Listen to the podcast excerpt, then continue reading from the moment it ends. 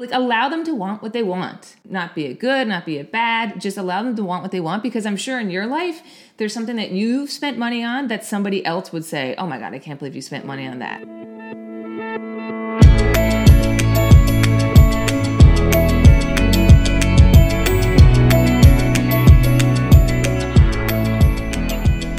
Welcome back to the Jolly Good Day Show. Thank you for joining me. All right, rich woman, let's do this. Let's talk about kids and money. So I have a child myself. She does not understand language yet.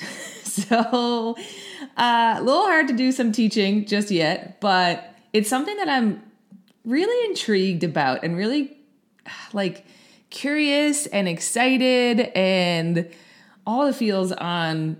Like, I'm excited for the opportunity and the moments that are going to come as she gets older to see how she interacts with money, see how I can help her with money, all that goodness. So I'm really excited, but I just want to say, I don't have children who are of the age right now where they can really understand money and get it and all that kind of stuff. But I do have nieces and nephews where I try to pass along my best wisdom and knowledge.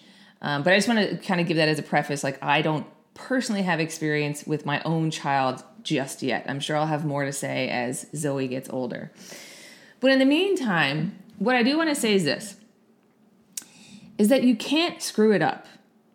So straight out of the gate, let's just take off any fears, because maybe your kids are grown up. Maybe they're in their 20s or their 30s or what have you.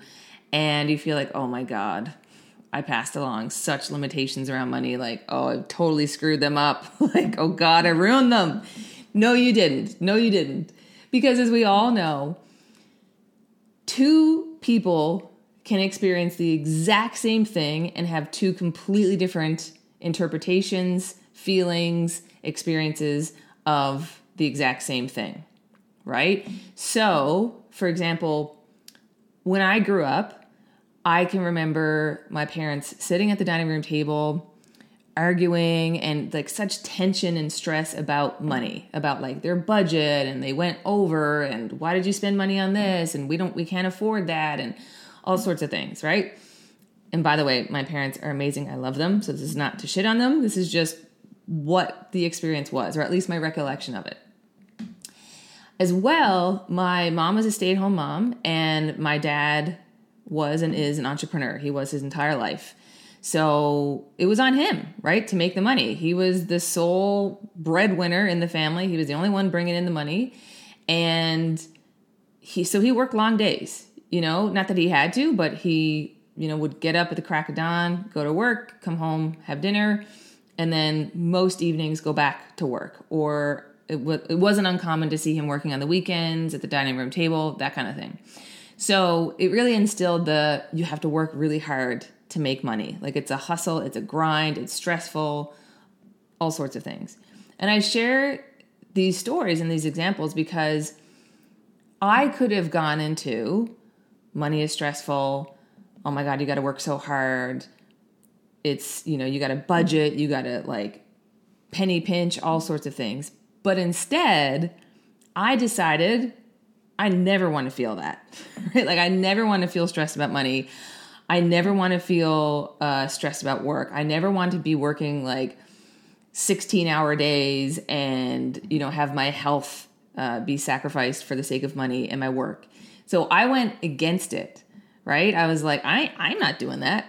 So I built a career and a life. And I feel like the resources came to me, the books, the coaches, the trainings came to me that I needed to support the belief of money gets to feel good. I give myself permission to be rich. I give myself permission to have time freedom. I give myself permission to love what I do, right? So I went the opposite direction of that. So that's why I say you can't screw up your kids, right? You can't, yes, maybe there's something you've said where you feel like it impacted them and you could like feel it or know it and you can see it happening in their life now, but the individual still has the power to change it. Next is share with your children what you wish your parents would have done. Not in a spiteful, revengeful, way, But just simply, you know what? When I was growing up, I wish my parents had shared XYZ with me. I feel like it would help to open up about some of this stuff and not make money such a taboo, hush-hush, secretive topic that, you know, is hidden behind closet doors, right? So open up as best you can and as willingly as you like about some of the things that you wish your parents had taught you growing up, right? So maybe you do want to like share with them, all right, like this is a credit card, you know, mommy's going to put the groceries on the credit card today. And I have to pay this back, because I've literally had clients who knew nothing about credit cards. And when they got their first credit card, literally just thought like, all right, you just like, this is like kind of like free money. I just get to use this money and I pay it back whenever I want. Like they didn't know about interest rates and that you basically have like 30 days to pay it back. Like they didn't know any of that stuff. So their credit went down to the gutter. They collected interest, you know, their parents were upset with them. All sorts of things happened because they just didn't know any better.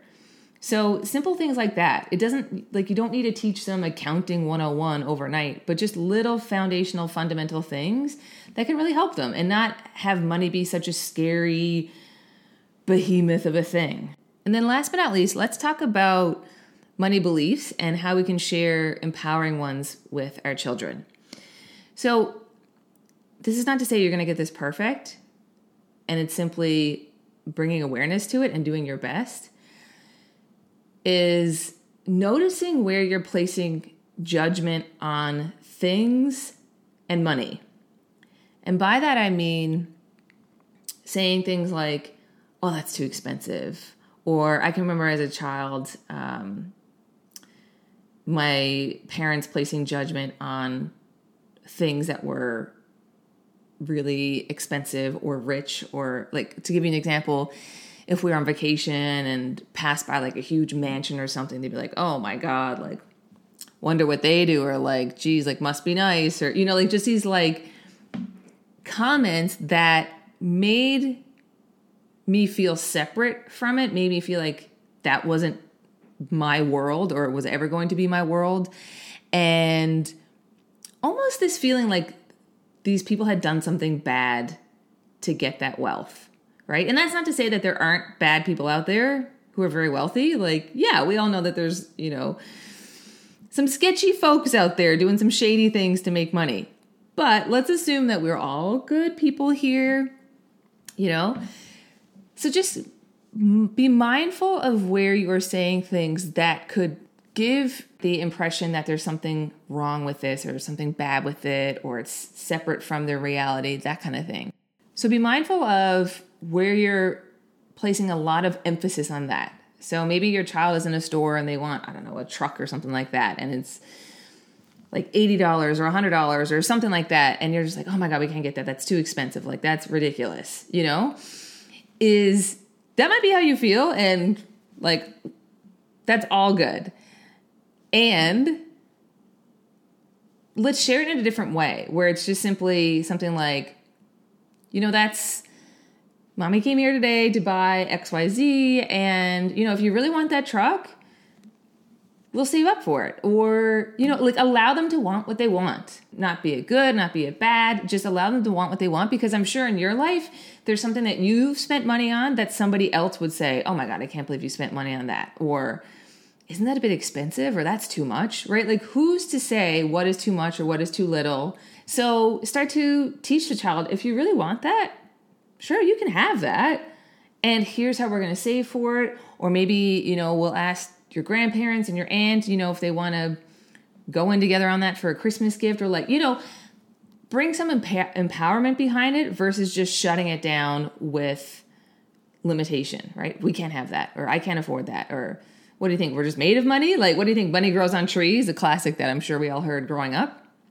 So bring some empowerment to it versus just kind of like the feeling like a slap on the wrist type thing. Because I remember as a child, oh my God, all I wanted, not all I wanted, but oh, I so badly wanted two things. One, a backyard pool. I can understand now why my parents wouldn't do that. And two, I so badly wanted a trampoline, right? And I actually saved up my money. I had enough money to buy a trampoline. My parents would not let me buy it. I don't know why. It was just, you know, quite simply just shut down, like, no, you're not getting that, right? So in that case, it would have been helpful for them to explain, like, we don't have enough room in the backyard for that. That's going to take up too much space. It's going to ruin the grass beneath it. We think it's too dangerous. You need to wait until you're 14, or, you know, like some sort of explanation or conversation around it instead of just, no, you can't get that. You can't buy that, right? So that's what I'll share for now. And I'm sure there's a million other topics that we could go into on, you know, kids and money and how to empower them and all that goodness. But we'll just start here. And I'm sure as the years go on, I'll have more to share. I'll have more experience with it, all that goodness. But let's just start there for now. So I hope this helped you. I hope you enjoyed. As always, follow me on Instagram at emilyking.ca. Get some freebies on my website, emilyking.ca. Thank you so much for joining. Share this out with your friends if you enjoyed it. And we'll see you again.